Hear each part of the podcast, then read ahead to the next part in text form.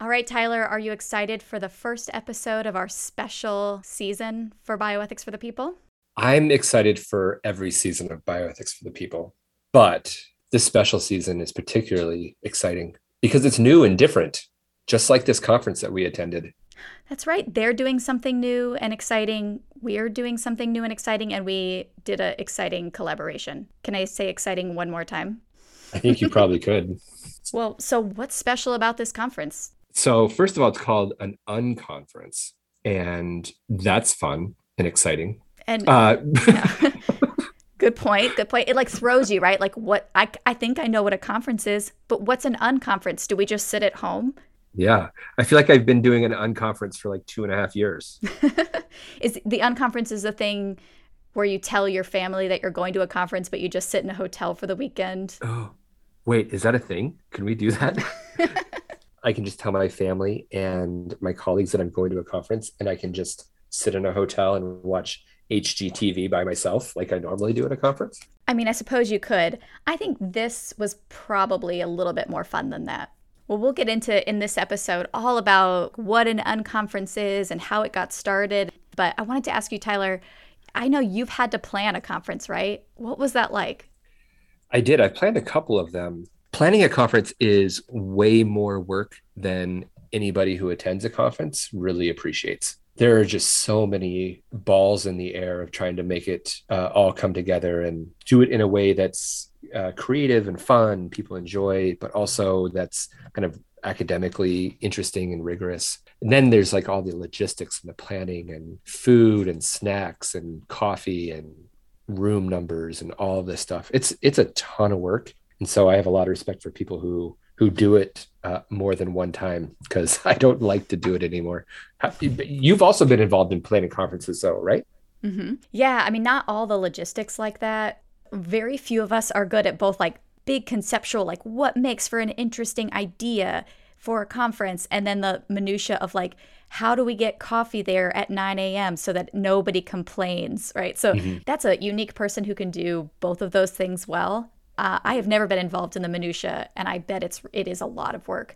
I've been more involved in like, you know, how do we conceptualize the panels and how do we put together papers and sort of more of like going through abstracts and and putting all that stuff together, which itself could be this huge task. This last couple years planning a conference, I've read maybe a thousand different abstracts. I've become really good at like knowing what makes for a good abstract. But yeah, I've just been involved in that kind of side of things. But also laborious, also like how many people email you to complain about stuff, especially stuff that I wasn't involved in. I everything I do is perfect, of course, but like somebody will complain about everything. Somebody wants something done differently. It's either too expensive or there weren't enough snacks involved. I mean, there's always something that isn't working for somebody.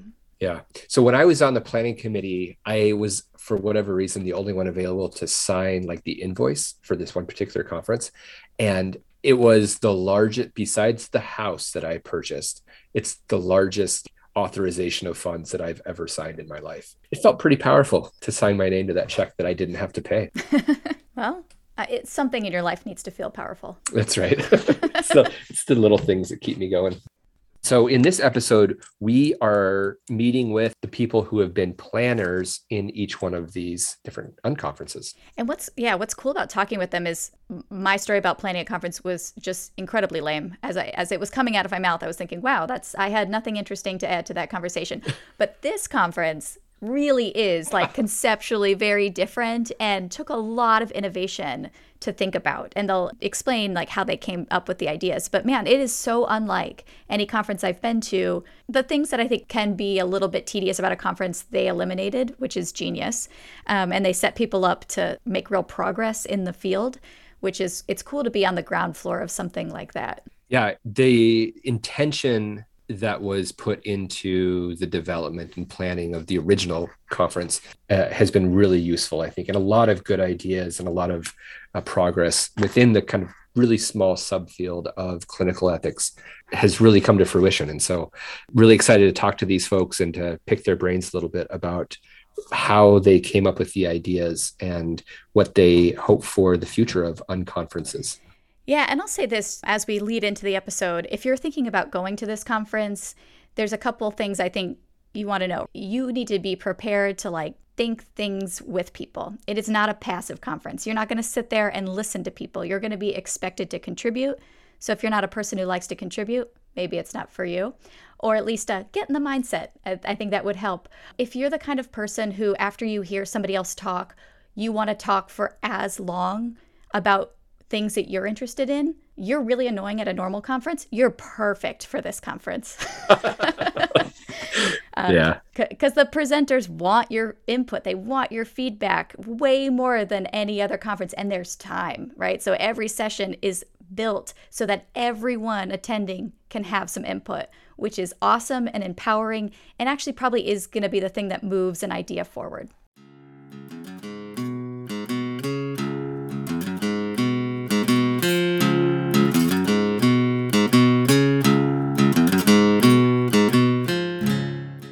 All right, well, welcome to this special season of Bioethics for the People. We are pleased to be joined by a whole lot of clinical ethicists at the moment. These are the planners of the Unconference, which this whole season is about. So, we're going to have each of you introduce yourselves, tell us who you are, where you work, and then we have a bunch of questions for you about the conference. So, we'll get to those in a second. So, let's start. Paul, let's start with you. So, I'm Paul Ford. I'm a clinical ethicist at the Cleveland Clinic. I'm Claire Horner from Baylor College of Medicine. I'm Janet Malek. I'm a faculty member in the Center for Medical Ethics and Health Policy at Baylor College of Medicine and a clinical ethicist at Houston Methodist Hospital. I'm uh, Jordan Potter. I'm a clinical ethicist and direct our clinical ethics fellowship here at uh, Wellstar Health System in Atlanta, Georgia. I'm Hillary Mabel. I'm a clinical ethicist at Wellstar Health System. Excellent. Appreciate all of your time and all of you being here. First question is to you, Paul. Uh, tell us about the origins of the unconference? Uh, where did it start? Where did the idea come from? And how did you get the first one off the ground? Our Center for Bioethics was looking for an event that would keep us focused on clinical ethics. So we looked around to see what we could host. And as we surveyed the landscape, we found that the traditional events were already booked out several years, and we wanted to do something sooner. Many times we would see that conferences were great to attend with great ideas, but weren't focused on actions, on new innovative ways of moving the field forward. So Hillary Mabel and I discussed for a while that maybe we should do our own conference. In fact, not make it a conference, but actually a working meeting. And from there, we said, how can we move the field forward? Because there is some stagnation in clinical ethics because we're so busy doing that we don't always take the time to innovate and share those innovations. So with this idea that let's create a event that had no plenary speakers and only working groups that we would be focused on developing products, bringing ideas of innovation and asking people to take those innovations and apply them. Was the idea of an unconference or the format something that you were familiar with, or is this something you came up with? So I'd love Hillary to weigh in on this because my memory is a little fuzzy about all the individual steps. Uh, my recollection is that as Hillary and I talked about this, we said uh, we've been to small working groups and we've been to big conferences, been to the program managers meeting where they have some consultancies. Let's mash these all together and create something wholly new that is bigger than a working group, smaller than a national conference, uh, that is something pragmatic. And we threw out the standard format and decided to have new kinds of sessions that included crowdsourcing. I'd love to hear Hillary's maybe comment or two about some of the ways in which she innovated and developed these these different models. Thanks, Paul. Just to build on what Paul said, I, I want to highlight and emphasize something he said. So I think sometimes ethics conferences can feel pretty academic. The presentations are interesting and stimulating, but they're not always relevant when it comes to real world practice. So you don't always feel like you're walking away feeling like your everyday work is impacted in a significant way. So, to build on what Paul said, you know, our goal was to really make this have real world impact and feel like people were getting something out of it that they were going to take back to their home institution and make changes and improve their work and do something that they weren't doing before. So, our goals were really twofold, I would say, in kind of developing the unconference. I think one, to allow people to share the innovative work that they were doing with others. So folks, you know, working in clinical ethics could bring back those ideas to their home institutions. And two, to create opportunities for people to collaborate on the programmatic challenges that their clinical ethics programs faced by, as Paul said, crowdsourcing and working with other folks across institutions to really um, develop solutions. So to get to your question, Tyler, in, you know, did we conceive it this way from the beginning or where did we pull from? We really wanted it to be different. We wanted people to come to the event and that's why we called it an unconference. We wanted people to come to the event feeling like they were not at a traditional conference feeling like this really was going to be different so they could get in that mindset to be working really differently. We wanted it to feel like active participation was prioritized and problem solving was prioritized so, one of the places that we pulled from is a resource called Liberating Structures, and they have a website, anyone can go to it, where they offer a ton of non traditional group formats for moderating group sessions and facilitating groups. And so, we pulled from a couple of their formats and adapted them, and they have everything under a Creative Commons license where you can use and adapt for your purposes. And so we pulled heavily from liberating structures to develop new formats that we thought would be really effective for a clinical ethics context and this idea of a working event for people to learn from each other and come together to solve each other's problems. I think the other two elements that are important is that we intended this to be a team building exercise for our own group. And so not only was it a collaboration across various institutions, but really an idea that we would get together and do this together. And we threw off many of the conventions that we often have. And I think we're audacious behind the scenes in that people submitted uh, abstracts that we felt were the first idea. So we would look at them and, in fact, give suggestions on ways in which we thought that it would be more consistent with our theme or ask people to put together two submissions from people who didn't necessarily know each other but were similar. We even turned down one submission, but because we knew the person's work was particularly interested in different ways and had a unique voice, we suggested that we would be interested in one of their other kinds of activities that they they had. And we did it in a way that was respectful by description of these folks and uh, that they appreciated. And that person who we turned down the first idea was excited to do the thing that we suggested in fact more excited that's such a good idea in that it's building relationships, it's building collaborative work. It's not sort of an end product, but like a beginning conversation. I uh, plan another conference that will not be named, but a big bioethics conference. And I think a lot of times we say, oh,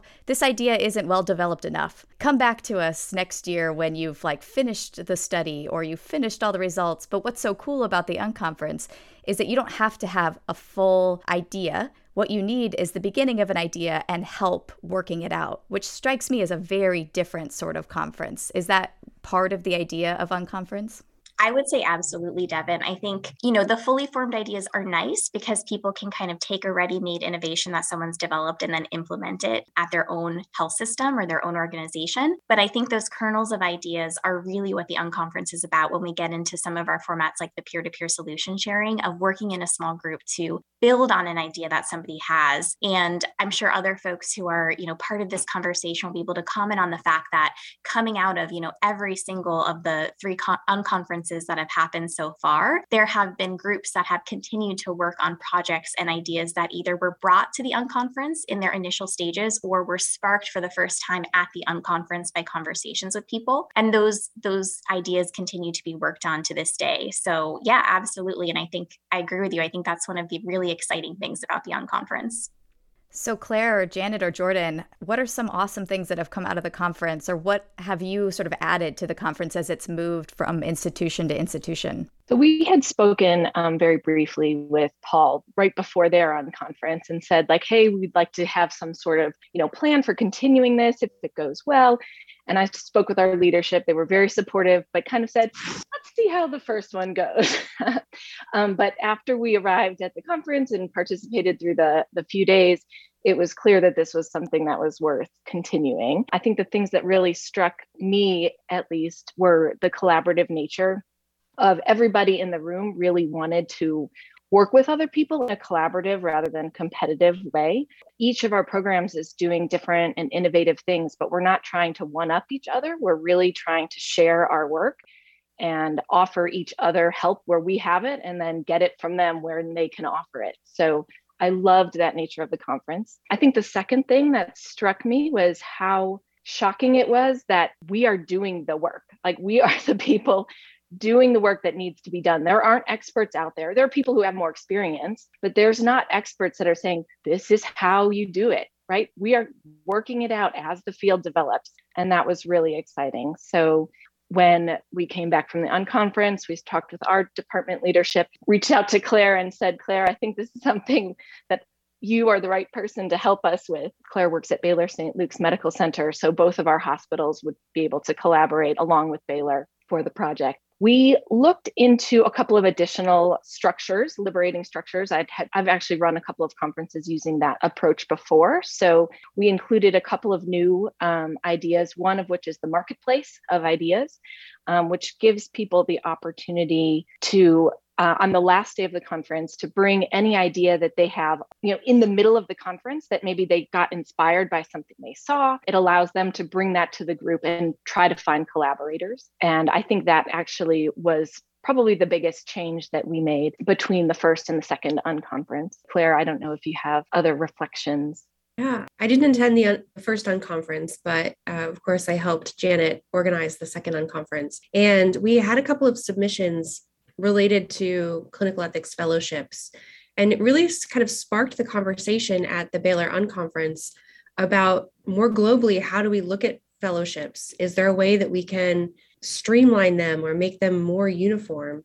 And in fact, one of the ideas that came out of the marketplace of ideas was this idea of creating standards for fellowship what are we expecting of fellows coming out of these fellowship programs? And I was part of that conversation at the end of the unconference, and it was exciting and illuminating as we learned just how different our fellowships were and yet how similar our goals were. Uh, and it was the first time I think that we, as participants and leaders in clinical ethics fellowships, had said we really should share our our materials we should share what we're doing, what we're looking for, and also what we're looking for in hiring. Because ultimately, we're hoping that our fellows are trained to be great clinical ethicists, go forward to be leaders in the field. And so they'll be working at, you know, our places someday. So it started this conversation, which I think really led nicely into the third unconference, which focused uh, its pre conference session on clinical ethics fellowships. And I think the work that was really foundationally set at the first two unconferences has set up a collaboration in clinical ethics that I think is brand new and really strong. Uh, and that's what I'm I've been most excited about in these unconferences.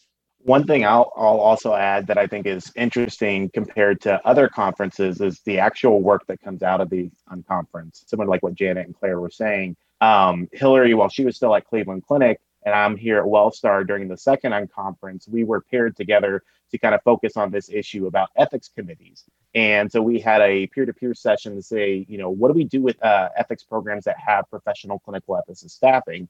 And we it's still an ongoing group that we're still working on with papers uh, two years later um, but it's interesting that resulting from this we saw several differing presentations from both cleveland clinic and wellstar that use some of these insights from the second unconference to really radically transition their ethics committee structure in their ethics programs and so you know, I, I, feel like at many of other conferences, you hear about an idea and it's like, oh man, that's interesting. I, I would really like to like utilize that in my practice but then that's where it stops. Like there's no real follow-up I, I feel like in a lot of a lot of these things that you see at a lot of more academic conferences where these kind of more collaborative working group type facilitation groups um, lead to this kind of practical work afterwards and it has tangible results that you see in ethics programs. And so that's one of the biggest insights i think from the three unconferences i've been at thus far I think one of the things that I like the most about the unconference format is that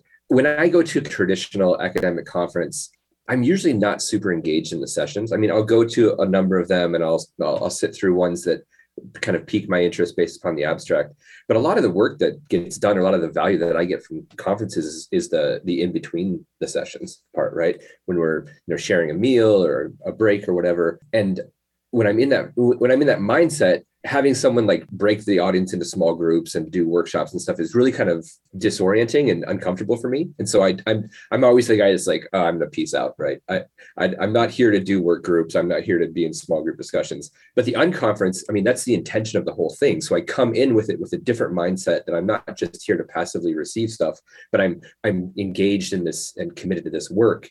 And it, I think it's been really uh, enlightening, but also um, refreshing because I actually come out with, like you said, more tangible things to do next, different ideas of how to improve my practice and my program. And so, in those ways, I think it's been a really exciting addition to the other conferences that we, as academics, go to. You know, the thing that struck me most about this third unconference is for the first time I had a chance to directly experience the lightning talks in a new way. And I realized when Jordan and Hillary emailed me the crowd responses that it was a treasure trove.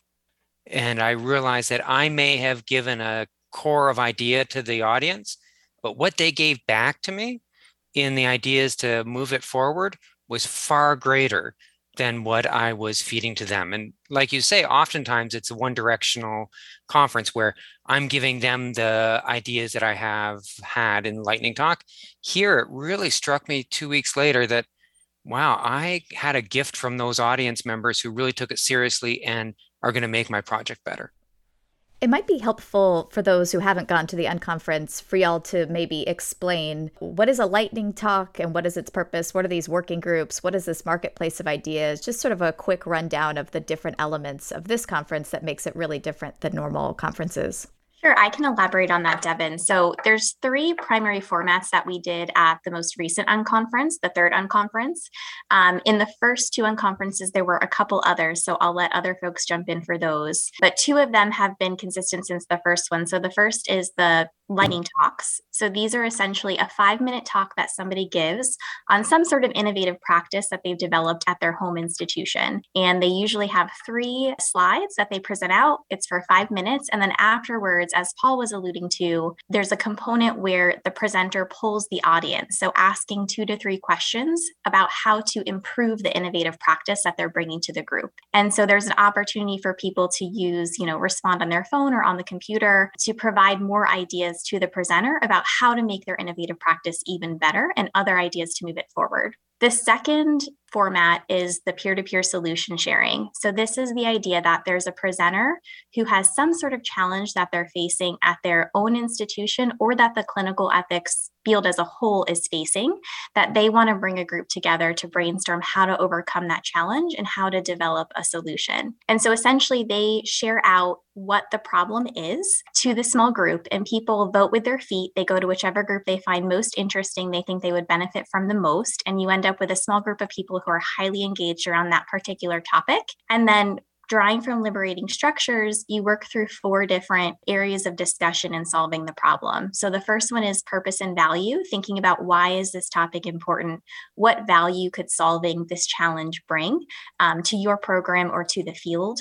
The second is critical considerations. What are some of the practical considerations that might impact the issue, thinking about legal concerns or bandwidth of stakeholders, and what's kind of critical for people to accomplish or what are the roadblocks?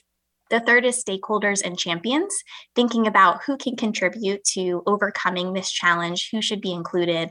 And then finally, a larger portion is spent talking about solutions in terms of what are viable structures or formats for addressing the challenge? What should the scope of the response be? And you know what should the solution look like in its ultimate form? And i think for some groups with the peer-to-peers they end up with fully fledged solutions to their challenge. And i think others it's incremental progress and real progress that's made for ongoing conversation to move forward. Um, marketplace of ideas is something that was developed at baylor. Um, so i'll let janet or claire talk about that format uh, so the marketplace of ideas is really where you take uh, an idea that you've had either percolating before or ideally during the conference and at the end of the conference, you bring it to the group and say, here's an idea I had. Is anybody interested in collaborating?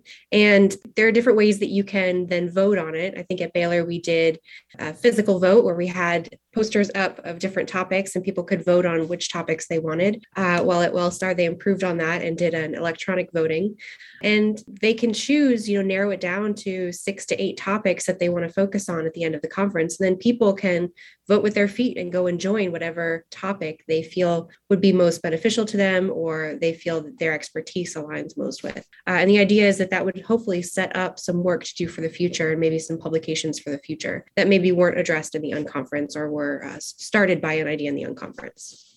The other two formats that were at one of the three conferences that I recall were the white paper writing and the fishbowl. And in the first conference, we set aside that last half of a day, the afternoon, to have formed groups that wanted to write a white paper on a specific topic. The idea was that groups would form ahead of time from people planning to attend, and that this would be a working group to bring all the ideas together and then spar the papers that were published then later in the Journal of Clinical Ethics. That was a way to try to end it in a working group format to create the even further hybrid, which was an attempt to be actual product driven. And then there was the fishbowl, which was in the second conference, which perhaps uh, Janet or Claire want to mention.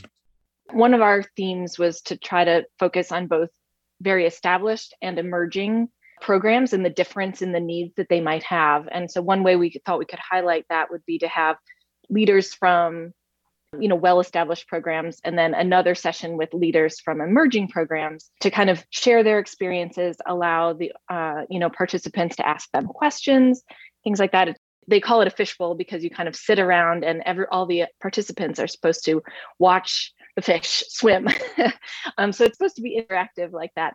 Um, I think it turned a little bit more like a standard panel and the evaluations, the comments that we got afterwards. Some people really liked it, but a lot of people kind of said, man, that's too traditional. That doesn't really meet the spirit of the unconference. Um, and so we passed that feedback along to Wellstar, which I think maybe wisely decided to, you know, to move away from that. But that was the goal of those sessions. But I think this point is very important that the unconferences now have always had local control and innovation and a freedom to try something new, see if it works, and see if it fits your purposes. And then when it gets handed off to another place, they have complete artistic control as long as the idea is to stay in the general uh, idea that this is a working meeting that is intended to be innovative. So that some formats have dropped off is actually a good thing because we tried it. That was good for our needs. Next person looks to see what's good for their needs and how they can innovate. And if we were just to stick with the same format, we would again fall into the very trap we are trying to avoid. To add on to that, I think uh, going along with the collaborative nature of the event itself, but I think we've all been very collaborative in sort of handing off those materials. So Janet mentioned handing off the feedback about Fishbowl to Jordan and I when we were planning the third unconference at Wellstar. And you know, when when Paul and I planned the first unconference at Cleveland Clinic, and then Janet and Claire came on to plan the second at Baylor, we were like, here are all of our materials. Here's everything, but please do what you want with it in terms of, as Paul said, having artistic control, making changes, making improvements. And I think Janet and Claire did that in handing off the feedback they had from their surveys to Jordan and I. And certainly, I understand that Sutter will plan to host the fourth one in 2024. And so Jordan and I are planning to hand off all of our survey data and everything that we did for this um, unconference to them to build upon and improve and to evolve it in a way that makes sense for the time that it is hosted then. So I also think that the way in which we've all worked together in terms of sharing the materials that we developed with the next co-directors of the unconference has been a reflection of the collaborative nature of the event itself as well. You know, Tyler, I wanted to follow up on what you said about conferences that does feel like it's really one way and you're just kind of there to listen uh, and you may or may not be engaged. And I think one of the things that we experience in conferences is wanting to contribute a comment disguised as a question. You know, we feel we have something to contribute, but there's not really an opportunity to do that in a meaningful way. And so that's one of the cool things about the unconference. They actually want audience participation. They want to know what our ideas are and our comments are. Uh, we don't have to disguise them as questions anymore. Our advice and feedback is actually valued. And I think that that's extremely valuable for this group as a whole because it's a small tight knit community that really everybody's bringing something important to the table. And everybody's experience and knowledge really makes for a much richer more robust solution for whatever the issue is. I think there's something unique about clinical ethicists, maybe bioethicists in general, where we can do an event like this that's very collaborative. Um, like you said, there's not a lot of ego wrapped up in the format. It's really intended to propel uh, the field forward and, and, find best practices. Where other fields may not, there may be more inherent competition. But I think maybe clinical ethicists or bioethicists in general, uh, I mean, we're not competing for multi-million dollar grants, right? We're not. We're not. You know, maybe I could be wrong, but I don't think anybody's winning the Nobel Prize based upon innovations of um, you know practice or whatever. Not yet. Not yet. Not Tyler. yet. Yeah, it's on my it's on my list, but so maybe it's just that the the nature of ethics as being collaborative and being you know relationship based that makes it really this type of conference be really useful or really beneficial. So I would push back. I think that there is a cohort in clinical ethics who are in the midst of hospitals doing the work who are not necessarily attracted to the high competition academic kind of bioethics, clinical ethics. So I think the folks who get the most out of this and are attracted to pitch in are a specific kind of personality. So I think most fields have those personalities and those people. And this served a hundred ish people each time, uh, plus or minus, which doesn't constitute our entire field. But there's also overlap, but new people coming in. So it's not just one little cohort, but it's a section of bioethics, clinical ethics, personality, and people who are looking to innovate and do and are charged in their programs with doing new things that are going to help people. One of the things that really struck me about this year's unconference was how many young people or early career ethicists there were. And for a solid minority of people, I would say this was their first unconference. We saw that when we asked at the very beginning for people to raise their hands if it was the first unconference, and we saw that in our survey data that we we've reviewed of how many people this was their first unconference. And I think it's really exciting because they're the ones who are going to be building the future of the field and socializing people into, you know, our community and into our environment. And so I think the fact that it's collaborative and friendly rather than competitive, as a couple of different people have pointed out, is really important important to hopefully having a future of the field of clinical ethics that reflects the same. So that's something that I think is also really cool and really nice about the collaborative nature of the event. One thing I will say to kind of piggyback on what Tyler was saying is that I don't think it's anything necessarily about clinical ethicists themselves, but rather where we're at in our field and where we're at in, you know, our push for professionalization. I mean, I think we're kind of right there in the right area where this kind of working conference, we're all branching out into these new areas. I mean, moral distress, you know, how do, how do we do these things? How do we, are these actual consults? Are these different kinds of ethics work?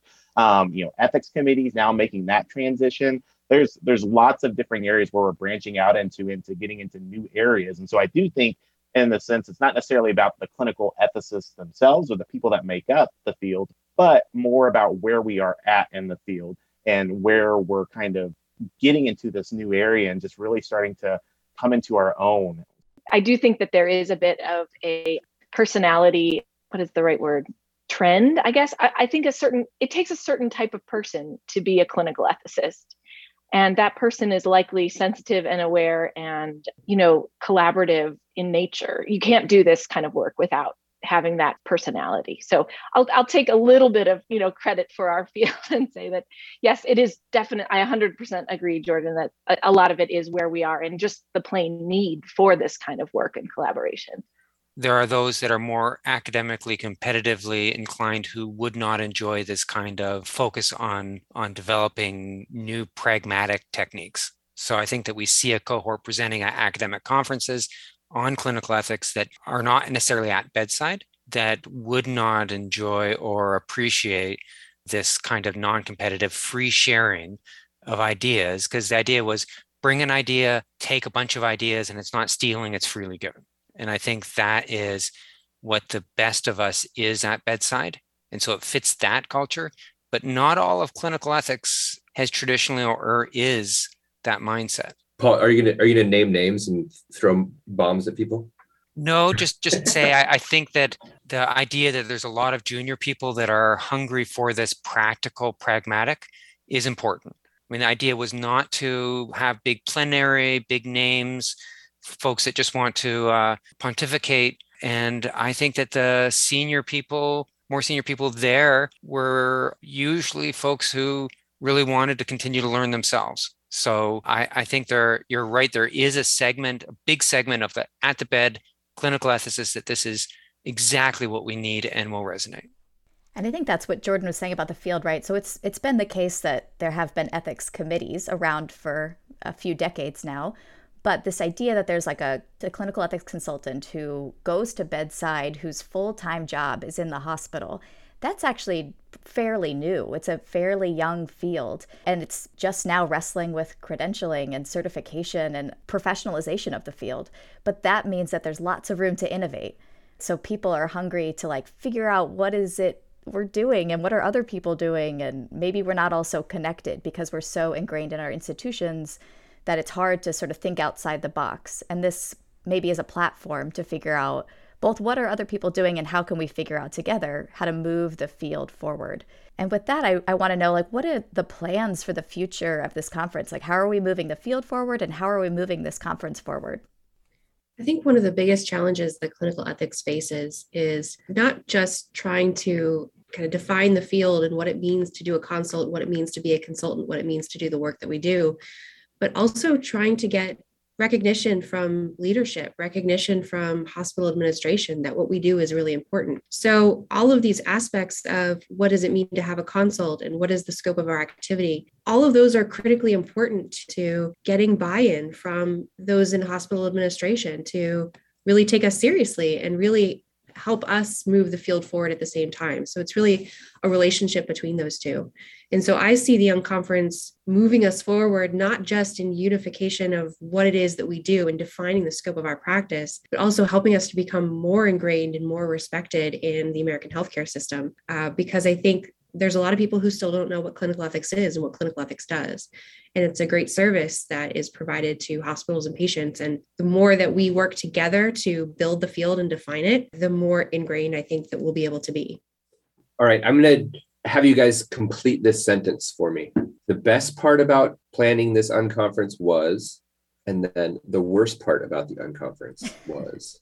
So, Hillary and Jordan, you guys are the most recent co-planners, hosts of this conference. So Hillary, you go first, and then Jordan. The best thing and then the worst thing the best part about planning the unconference for me um, in this most recent iteration was really getting to work with everybody on our team at Wellstar. So I joined Wellstar a little over a year ago, and while Jordan and I have, you know, directed the unconference and had the big picture vision of everything, every single person on our team has contributed in meaningful ways that really have aligned with their passions and their interests and their strengths. So for me, it's been really nice to allow for people to shine in different aspects of planning the conference and get to know them as you know as soon as i joined wellstar i was we started planning this one.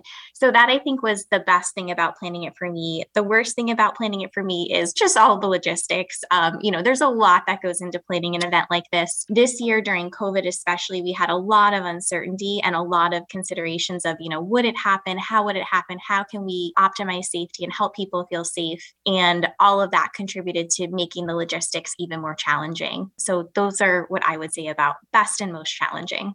The the best part for me is that it's over. Um not just just kidding but um it's a lot of work. So I'll, I'll start off with the worst part. How about that? It's a lot of work especially in covid. Um, that put a lot of uncertainty on what we had to do. We had to kind of take a non traditional venue, which had its pros and its cons, but I think we did a good job of balancing some of the, the good stuff about safety and then still having some convenience factors I'd say COVID was definitely the hardest part about um, organizing this. I would say the best part would be just being able to put our kind of stamp on moving the field forward in terms of high quality level of talks that we had and high quality level of projects that we got to see from all across the country from both senior more people in the field to more junior people in the field. So I think that was kind of really the best part is I really putting our kind of stamp on putting forth what we think is important, what we think is innovative for our field moving forward, um, and then just having the kind of representation from all over the all over the country, all over different ethics programs, and from all over the uh, field, from more senior people to to more junior people.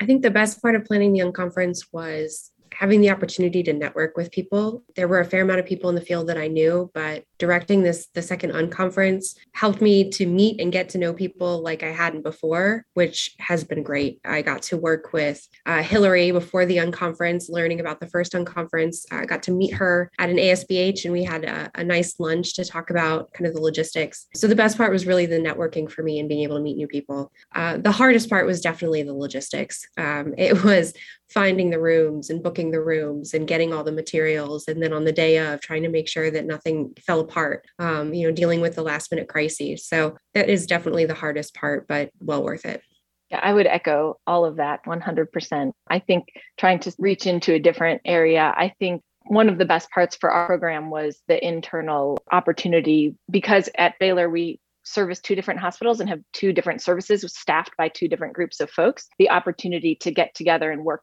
on something jointly was really good team building, I think, for all of us.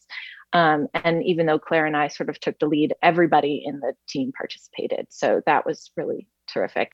I think we actually avoided very narrowly what could have been the worst outcome, which is that we had our conference right before COVID started. And I look back often and just am so grateful that we were able to sneak it in because that absolutely would have been the worst part to have to make it go virtual at the last minute. The best part, perhaps, is the lasting effect of the first conference. We did surveys at the time of the conference and then about seven months later. And I was delighted to find that the impression seven months later was very high on how much they appreciated the work. But even better, the number of people who had taken something from the first unconference and implemented it in their institution was wonderful to see that there was this effect both in emotional response, but also in actual doing. That there has been three unconferences now, and there's the fourth one in 2024 in San Francisco.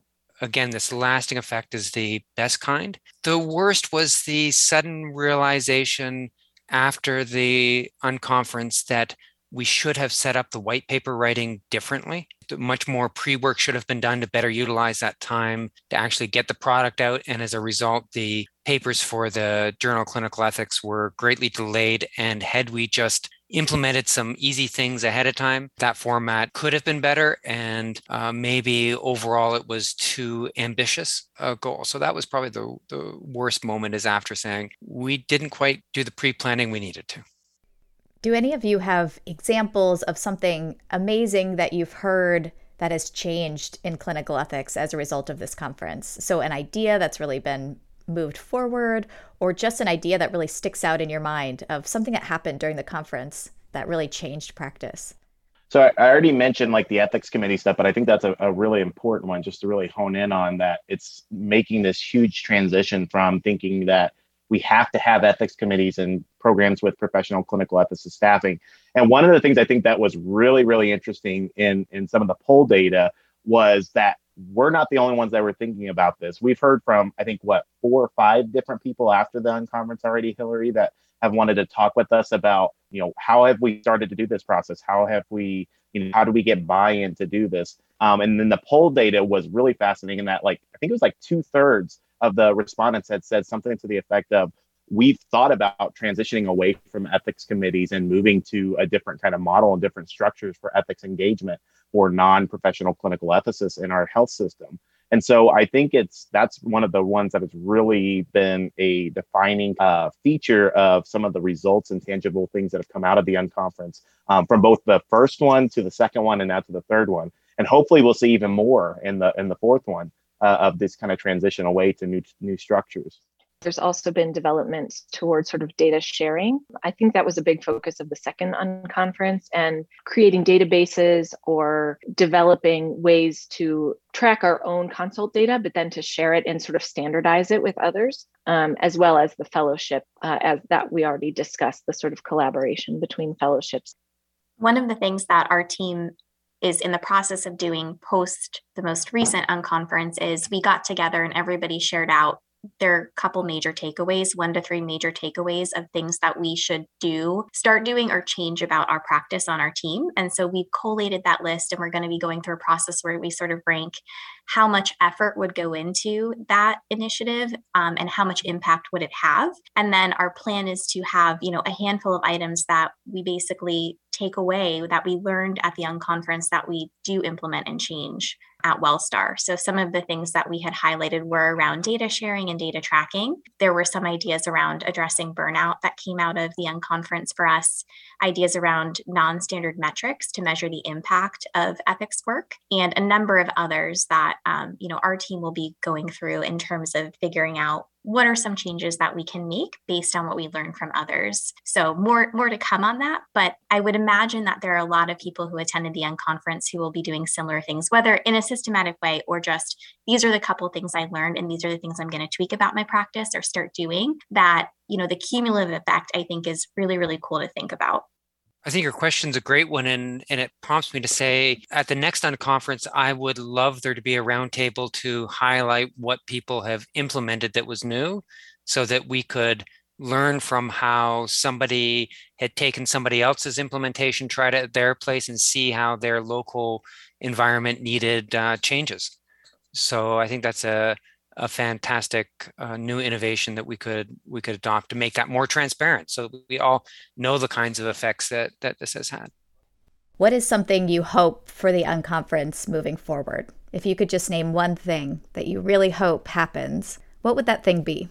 So i hope that it will continue to spark more grassroots kinds of efforts to do working meetings like this and that people don't just wait for the unconference to happen but these little groups that have found each other at the unconference that they continue to meet create working groups create more kinds of things like small unconferences on focused topics.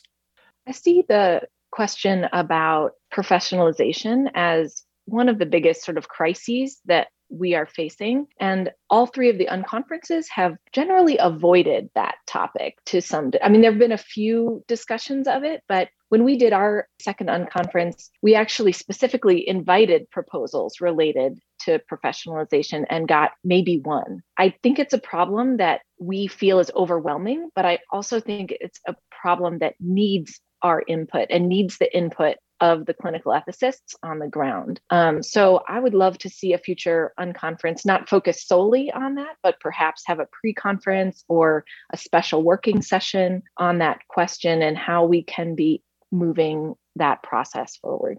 My answer is going to pick up on Janet's a little bit. I think, you know, my hope for the unconference in general is that it continues to be a grassroots endeavor where professional clinical ethicists come together to really think about the future of the field and develop what that's going to look like 5, 10, and 20 years down the line on the point of professionalization that Janet made, I think that the unique thing about the Unconference is that it's not affiliated with any professional society or organization. It is so grassroots. And so in that way, I think there's a lot of opportunity to pick up on some of these, you know, crises of the field or even more controversial issues that maybe would not be selected even if somebody did submit for a conference like ASBH because of the controversy around it. And the unconference can be a venue for having those tough conversations about the future of the field. So that is something I would love to see um, in future unconferences and would anticipate in terms of you know having that venue for professional clinical ethicists to talk about what do we want this to look like going forward.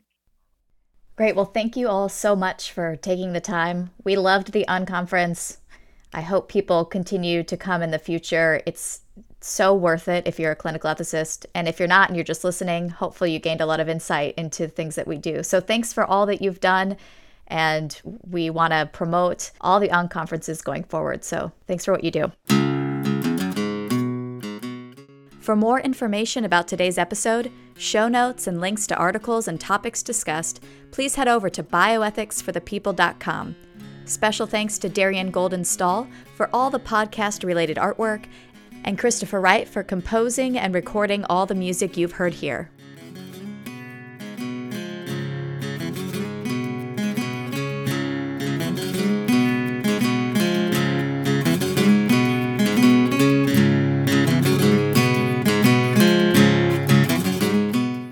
Mm-hmm. Yeah. So I don't have anything else to add. so enjoy. Here we go. and away we go.